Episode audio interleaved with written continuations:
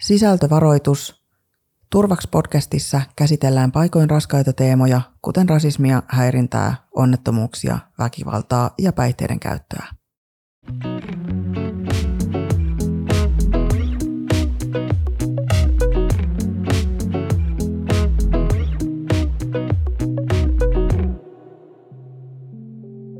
Se alkoi mulla silleen pikkuhiljaa. Aluksi olin äkäinen ja kiukkunen, mitä en itse oikeastaan edes huomannut. Oli kirjoitukset tulossa ja piti lukea joka päivä, mutta mä luin silleen, että hauki on kala, hauki on kala, eikä mikään jäänyt mieleen. Tuijotin niitä kirjojen sivua ja itkin, enkä saanut käännettyä sivua. Kävin iltaisin töissä ja mä tykkäsin niistä töistä ennen tosi paljon, mutta sitten mä aloin unohdella ja en oikein saanut siellä enää edes sanaa suusta. Sitten yhtäkkiä mä itkin vaan. En jaksanut mennä kouluun, en syödä aamupalaa, enkä nähdä kavereita. Mutta samalla mä halusin, että kirjoitukset menee hyvin, enkä uskaltanut ajatella, mitä kävis, jos en lukisi joka päivä. Jotenkin tuntui niin lopulliselta myöntää itselle, ettei jaksa. Sitten äiti sanoi mulle yhtenä päivänä, että nyt pitää ottaa aika lisä. Mä vaan itkin ja me mentiin yhdessä lääkäriin ja mä sain keskusteluapua ekaksi terveydenhoitajalta ja sitten psykiatriselta sairaanhoitajalta. Osa niistä aineista, mitä mun piti kirjoittaa, siirrettiin keväälle. Mua itketti se raha siinä, kun ne kirjoitukset oli jo maksettu, mutta se terveydenhoitaja painotti, että se raha on pieni murhe ja nyt pitää pitää huoli terveydestä. Sen sairaanhoitajan kanssa me mietittiin tapoja, joilla mä saisin kerättyä voimaa, siis sellaisia juttuja, joita mä tykkään tehdä ja mistä nautin. Ja sitten pikkuhiljaa mä aloin harrastaa taas tanssia ja kävin elokuvissa ja kuntosalilla. Ja sitten seuraavana keväänä mä kirjoitin ne aineet, jotka oli jäänyt. Ja ne kirjoitukset meni ihan hyvin. Mutta se ei enää tuntunut niin tärkeältä, kun se kuitenkin vain yksi osa elämää. Paljon tärkeämpää on, että on sen verran terve, että jaksaa siitä elämästä myös nauttia. Tervetuloa kuuntelemaan Turvaks-podcastia. Turvaks pohtii, miten juuri sinä ja miten juuri minä voidaan vaikuttaa omaan ja muiden turvallisuuteen. Tässä podissa me mietitään näitä teemoja ja kurkistutaan turvallisuuden eri tasoille sellaisilla alueilla, jotka vaikuttaa suoraan opiskelijoiden ja oppilaitosten turvallisuuteen. Tänään alkutarinassa kuultiin tarina, johon varmasti moni voi samastua. Erityisesti jos on ollut minkä kaltaista jaksamisen haasteita itsellä tai kaverilla, siinä on varmaan tuttuja teemoja. Erityisesti koulujen alkaessa kannattaa muistaa, että omasta jaksamisesta huolehtiminen on tärkeintä, mitä omien opintojen ja oman itsen eteen voi tehdä. Jaksaminen on siitä hankala juttu, että välillä meidän voi olla hankala huomata, miten lopussa me ollaan. Tästä aiheesta mun kanssa on tänään juttelemassa psykoterapeutti Katri Uusiniitty, ja Katrin kanssa mietitään opiskeluissa jaksamisesta, jaksamista ja jutellaan lukuvuoden aloittamisesta turvallisesti. Minä olen Metti Vuosku ja seuranani siis Katri Uusiniitty. Katri, nyt kun alkaa uusi lukuvuosi ja palataan kesälaitumilta takaisin kouluun tai aloitetaan uudelleen ihan uudessa koulussa, miten tärkeää sun mielestä asteikolla yhdestä kymmeneen tämä turvallinen yhteis, yhteis täällä oppilaitoksessa on? No se on äärimmäisen tärkeä asia tietenkin, että kaikilla olisi turva ja mahdollisuus omalla tavallaan opiskella ja omana itsenään olla mahdollisimman vapaasti ja itseään kuunnellen myös omaa jaksamisen ja kehon ja mielen rajoja, että minkä verran jaksaa ja millaisella oppimistavalla sit parhaiten se onnistuu.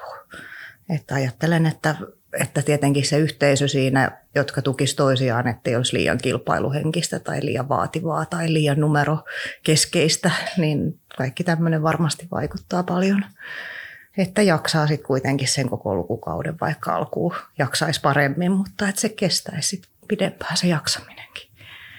Niin, on hyvä pointti, että sehän ei tavallaan riitä, että pinnistelee alu ja sitten tavallaan käyttää kaikki voimansa siihen, mm. vaan sehän olisi tosi tärkeää, että se olisi niin semmoinen koko ajan kantava ajatus niin. ja jaksaminen. Että... Niin, mieluummin vähän niin kuin maratonin juoksu kuin tämmöisiä spurtteja, pikku, pikkumatkoja täysillä, että usein se niin meneekin sitten, että sit niihin koeviikkoihin ja muihin sitten vaaditaan itseltä tosi paljon ja sitten taas niin kuin, että ne on semmoisia spurtteja, kun taas voisi ajatella, että jos pystyisi jotenkin sitä jakamaan siihen vuodelle sitten eri tavalla, niin ehkä ne ei olisi niin kova, kovia paikkoja sitten ne koepäivätkään. Niinpä. Mm. Miten sä ajattelet, että jaksaminen liittyy turvallisuuteen? Hmm. Pitäisi varmaan määritellä nyt sitten turvallisuus siinä mielessä, mutta mä ajattelen, että, että jaksaminen on kuitenkin semmoista sekä henkistä että fyysistä, että siinä pitäisi olla aika hyvin kartalla molemmista ja pystyä pysähtymään sen kehon äärelle välillä, että miten se jaksaa ja mitä se tarvii. Ja, ja sitten kuitenkin, että se mieli ei veisi sit liian kovaa vauhtia eteenpäin niin, että jotenkin unohtuu tai ei huomioi niitä merkkejä, mitä se keho koittaa kertoa. Mm.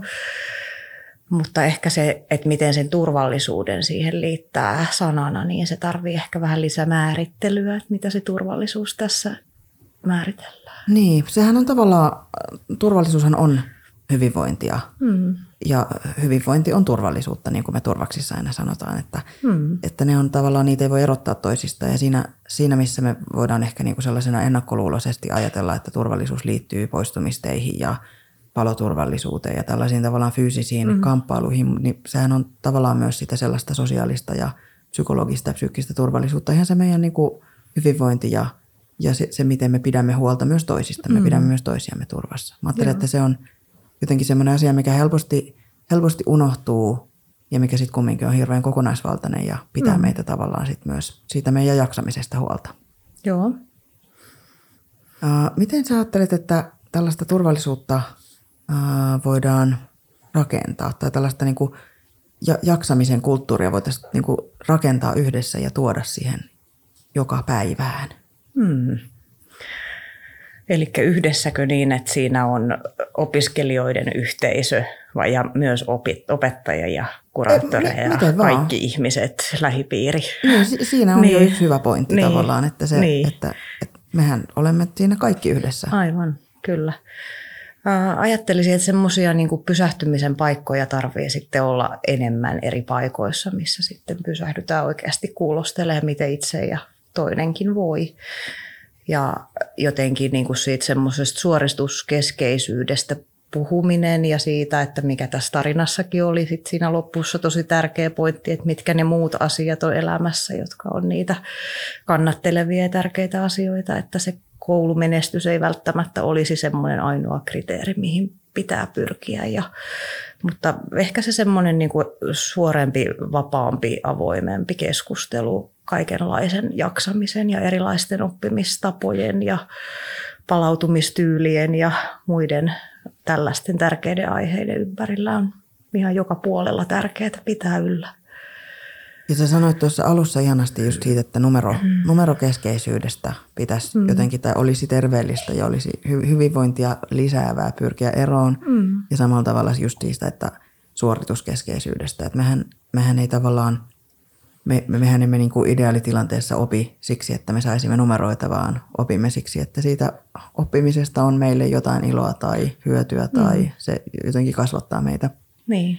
Miten, miten tota, keksitkö mitään temppua tai jippoa, tai nyt valtava, valtava jippo, mikä tähän mm. tarvittaisiin, mutta et mi, miten sai sitten muistutettua, että hei, että tämä numero ei nyt määrittele mua, vaan se, mitä mä tästä muuta, muuten opin tai saan irti. Aivan.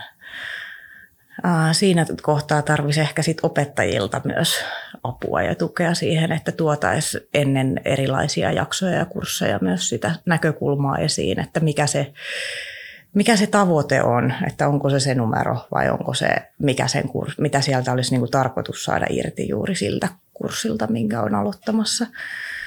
Ja jotenkin sitten se on varmaan iso, iso asia lähteä muuttamaan, mutta että tietenkin on ainakin kuullut, että jos ei ole numeroilla arvioitavia suorituksia, vaan että on suoritettu, niin se yleensä vie aika paljon semmoista painetta pois, että sen ei tarvi olla joku, joku tietty numero. Ja varsinkin sitten toisen asteen koulussa on ehkä parempi vielä tuoda sitä sitäkin puolta esiin, koska ihmiset on tullut sinne peruskoulun jälkeen vapaaehtoisesti valitsemaansa oppilaitokseen toivon mukaan siihen, mikä on halunnut itse niin sitten vielä enemmän tuoda sitä näkökulmaa, että mitä siitä on tärkeää saada irti, eikä se numero ole se määrittelevä tekijä aina. Mm.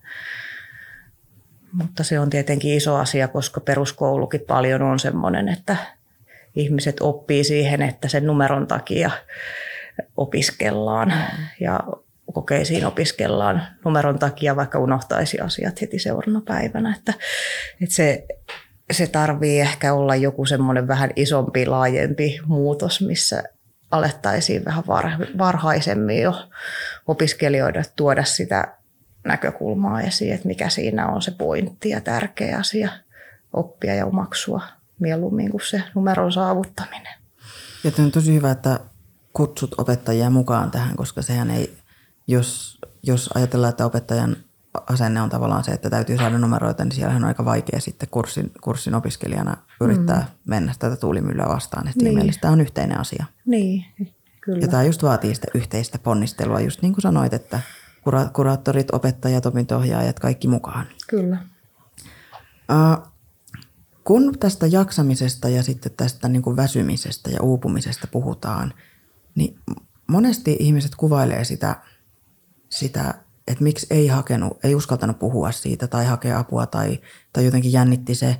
Jotenkin on ollut sellaisia kokemuksia siitä, että on, että on, onko mä ainoa, josta tuntuu täältä. Ja sitten samaan aikaan siihen liittyy, monet on kuvannut sitä niin, että ö, kuvittelee sen tämänhetkisen jaksamisen olevan niin kuin mittari loppuelämän jaksamiselle. Mm. Eli jos vaikka kirjoituksien alla tai, tai, tai uusien opintojen alussa jotenkin uupuu tai väsyy, niin, niin tulee semmoinen vääristynyt ajatus, että tämä en minä pärjää sitten muuallakaan. Mm. Miten, miten itsensä saisi tällaisesta kiinni? Mm. Niin, ettei pääsi huijaamaan itseään jotenkin semmoisella vääränlaisella puheella itseä niin. kohtaan. Niin, se on hyvä kysymys.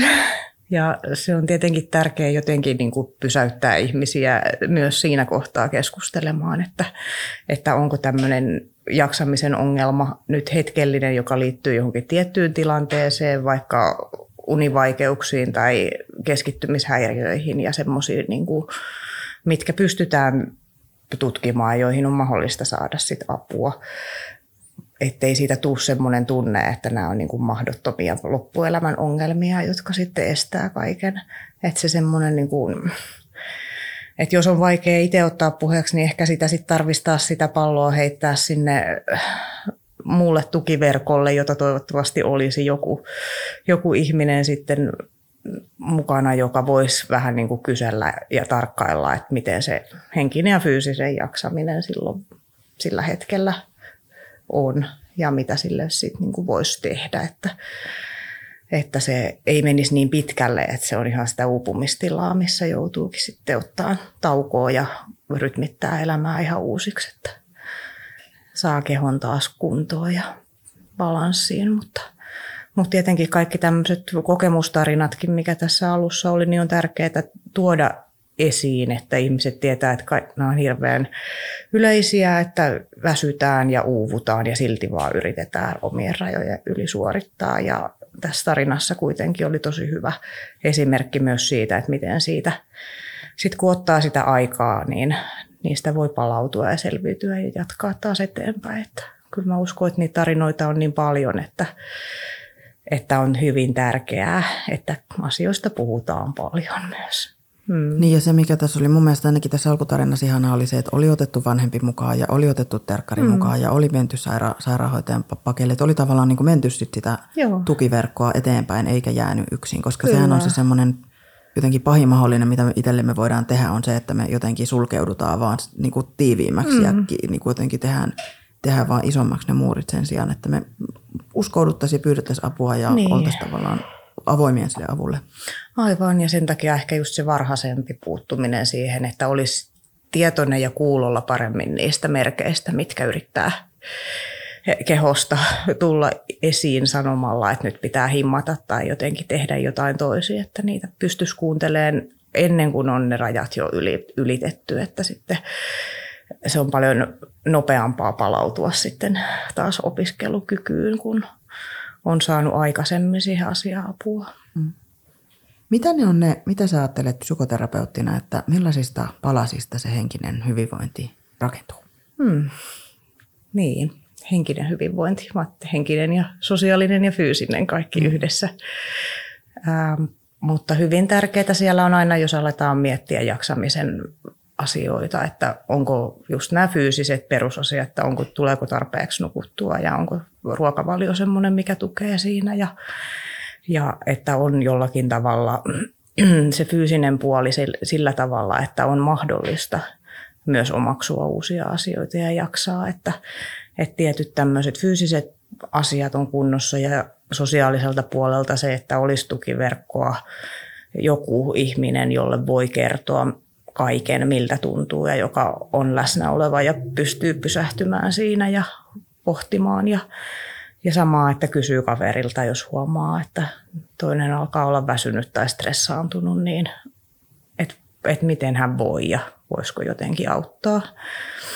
Että kyllä se koostuu sitten kaikesta tästä se henkinen siitä fyysisen ja sosiaalisenkin puolen ja henkiseltä puolta itselle ehkä siinä, että pohtia niitä omia tapoja puhua itselle, että onko kovin vaativa, onko ankara itseään kohtaan sillä tavalla, että, että pitää suorittaa ja, ja pitää pyrkiä täydellisyyteen eri tavoin, että, että tavallaan semmoista myös, että siihen henkiseen sit näiden sosiaalisten ja fyysisten asioiden lisäksi kuuluu se, että minkälainen kaveri on itseään kohtaan, että kuunteleeko ja onko lempeä ja ymmärtäväinen itselle, että ei tavallaan ajaisi itse itteensä sitten liian koville, vaikka muut keinot olisi kunnossa.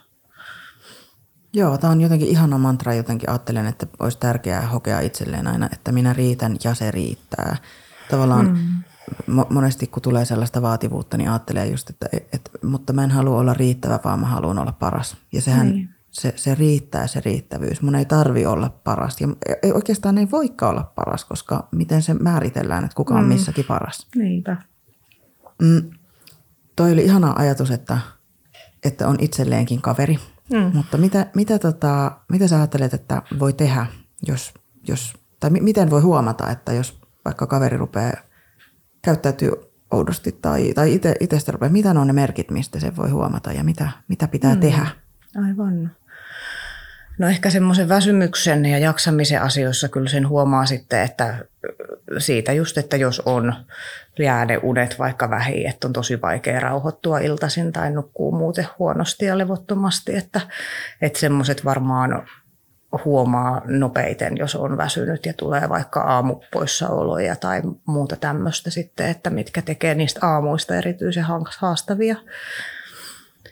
Ja tota, ylipäätään sitten ehkä semmoisesta ihmisen niin kuin olemuksesta saattaa näkyä kyllä nopeastikin, jos on, alkaa ahdistua tai jotenkin stressaantua ja, ja silloin se pysähtymisen paikka olisi hirveän tärkeä, ettei niitä rajoja sit ylittäisi, kun alkaa olla jo siinä rajojen ja ylikuormittumisen kohdalla, että sitten ehkä itselle tai kaverille, jos huomaa tällaisia oireita, niin kysyä, että tarvisiko käydä puhumassa vaikka koulukuraattorin tai opintoohjaajan kanssa siitä, että alkaa olla väsynyt ja tarvitsisi ehkä erilaisia tapoja suorittaa joku kurssi, jos se on haastavaa vaikka unirytmin takia tai että ottaa asiaa mahdollisimman pian esiin ja etsiä ne vaihtoehtoiset tavat hoitaa niitä kouluunkin liittyviä asioita niin, että ei tarvitse kaikesta, kaikkea tavallaan luovuttaa, mutta, mutta voi löytyä se oma tapa hoitaa ne sitten siinä kohtaa.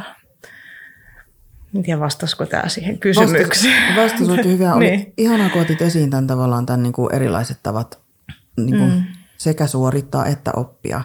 Joo. Koska sehän tavallaan se tapa, jolla me nykyään, niin kuin esimerkiksi lukiossa käydään koulua, on, on aika semmoinen tota, luettuun perustuva Joo. ja pänttäämiseen perustuva. Ja mehän ei suinkaan ihmisenä, ihmisin, ihmiskuntana tavallaan suurinta osaa ei palvele tämä, vaan on, on muitakin tapoja oppia. Ja kun niitä tapoja on niin monia ja meitä ihmisiä on niin monia, niin mehän niin kuin kaikilla on myös eri elämäntilanteissa, eri vaiheissa, eri asioissa erilainen tapa oppia. Niin tämä on Joo. mun mielestä hirveän tärkeää myös nostaa tätä asiaa, että löytyisi itselle sopiva ja paras tapa. Kyllä. Eikä aina jotenkin, tai ettei ainakaan tuntisi huono, huonoutta tai huonommuutta siitä, että minä en opi parhaiten lukemalla kirjaa, mm. koska joskus se voi olla niin, että oppii parhaiten tekemällä käsillään vaikka, Aivan. tai kuuntelemalla tai juttelemalla tai mitä niitä, niitä voi olla miljoonia niitä Joo. parhaita mahdollisia tapoja. Joo, kyllä. Tota, äh, mitä sä ajattelet, kun sä oot psykoterapeutti, että tota, äh, kohtaako paljon tällaista jaksamisasiaa sun työssä? Jatkuvasti, hyvin paljon, eli varmaan kaikilla on jaksamisen kanssa, ketkä munkin asiakkaina on. Ja mulla on myös nuoria, kun kuntoutuspsykoterapiaan pääsee siis 16-vuotiaasta eteenpäin. Ja on, on jo niin kuin itsensä uuvuttaneita nuoriakin tavannut, että, että sitten paineet on ollut niin kovat jotenkin jo sit siinä yläasteella, että, että on ollut niin kova halu päästä vaikka tiettyyn lukioon, että sitten on niin kuin itsensä uuvuttanut saamalla mahdollisimman hyvät numerot mm. varmistamalla sitä jatkokoulupaikkaa ja sitten se jatkuu samalla tavalla sitten se opiskelutyyli siinä lukiossa, vaikka tulee olemaan paljon enemmän oppimista ja lukemista ja omaksumista ja kaikki uudet ympäristöt ja opettajat. Siinä on niin paljon muutakin oppimista ja sitten pyritään kuitenkin jatkaa sillä samalla vaativalla tyylillä. Ja olen kuullut ja sen takia ehkä opettajia vastuuttaisin vielä enemmän siinä, että kurssin alussa jotenkin pystyttäisiin kertomaan, että mikä on se pääasia siinä kurssissa ja, ja mitä siitä kannattaa jotenkin, niin millä tavalla ehkä ottaa irti se, mikä on itselle se tärkeä ja se kurssin pointti. Ettei sitten tuu se semmoinen tunne siitä, että, että tarvisi numeron takia sitten saada kaikkien samalla tavalla päntättyä se asia omaan mieleen. Ja, ja sitten tuossa mun mielestä on hirveän, hirveän tärkeää myös ajatella sitä, niin kuin, sitä kokonaista polkua. Mm. Että tavallaan, että just nyt voi olla tilanne, että on tärkeää päästä opiskelemaan vaikka tai, mm. tai varmistaa joku arvosana, jotta voi myöhemmin tehdä jotain mm. muuta. Mutta sitten niitä mahdollisuuksia on elämässä ihan hirveästi vielä sen jälkeenkin. Eli tavallaan Joo. vaikka ei pääsiskään siihen parhaaseen opiskelupaikkaan – mm. sitten voi seuraavaksi päästäkin. Mm. Että ne tavallaan ne mahdollisuudet ei lopu siihen, vaikka just nyt tänään mä en saisi kaikesta nyt juuri sitä Niinpä. toivottua arvosanaa, vaan että maailma on täynnä ja elämä on täynnä niitä uusia polkuja, jotka voi kumminkin viedä sinne alkuperäiseen mm. toiveeseen. Että Kyllä. Se ei, ei tavallaan, ei kannata moittia tai ruoskia itseä siitä, jos ei aina mene, niin. aina mene sillä kaikkein parhaalla toivotulla tavalla. Niin koska sitten se ei välttämättä olekaan se paras tapa, kun myöhemmin tarkastelee, niin ihmiset usein on, että ihan hyvä, ettei päässytkään juuri sinne silloin, että ei olekaan ehkä, olisikaan ollut ehkä oikea aika ja tila. Että sen sitten vasta myöhemmin osaa ajatella ja tällä vanhemmalla iällä, kun on erilaisia polkuja itse kulkenut ja nähnyt muiden kulkevan, niin myös kuullut paljon sitä, että on ollut hyvä sitten loppujen lopuksi, että ne asiat ei ole mennyt just sillä tavalla, kuin on silloin – nuorempana vaikka ajatellut, että kuuluisi mennä tietty polku tietyllä tavalla.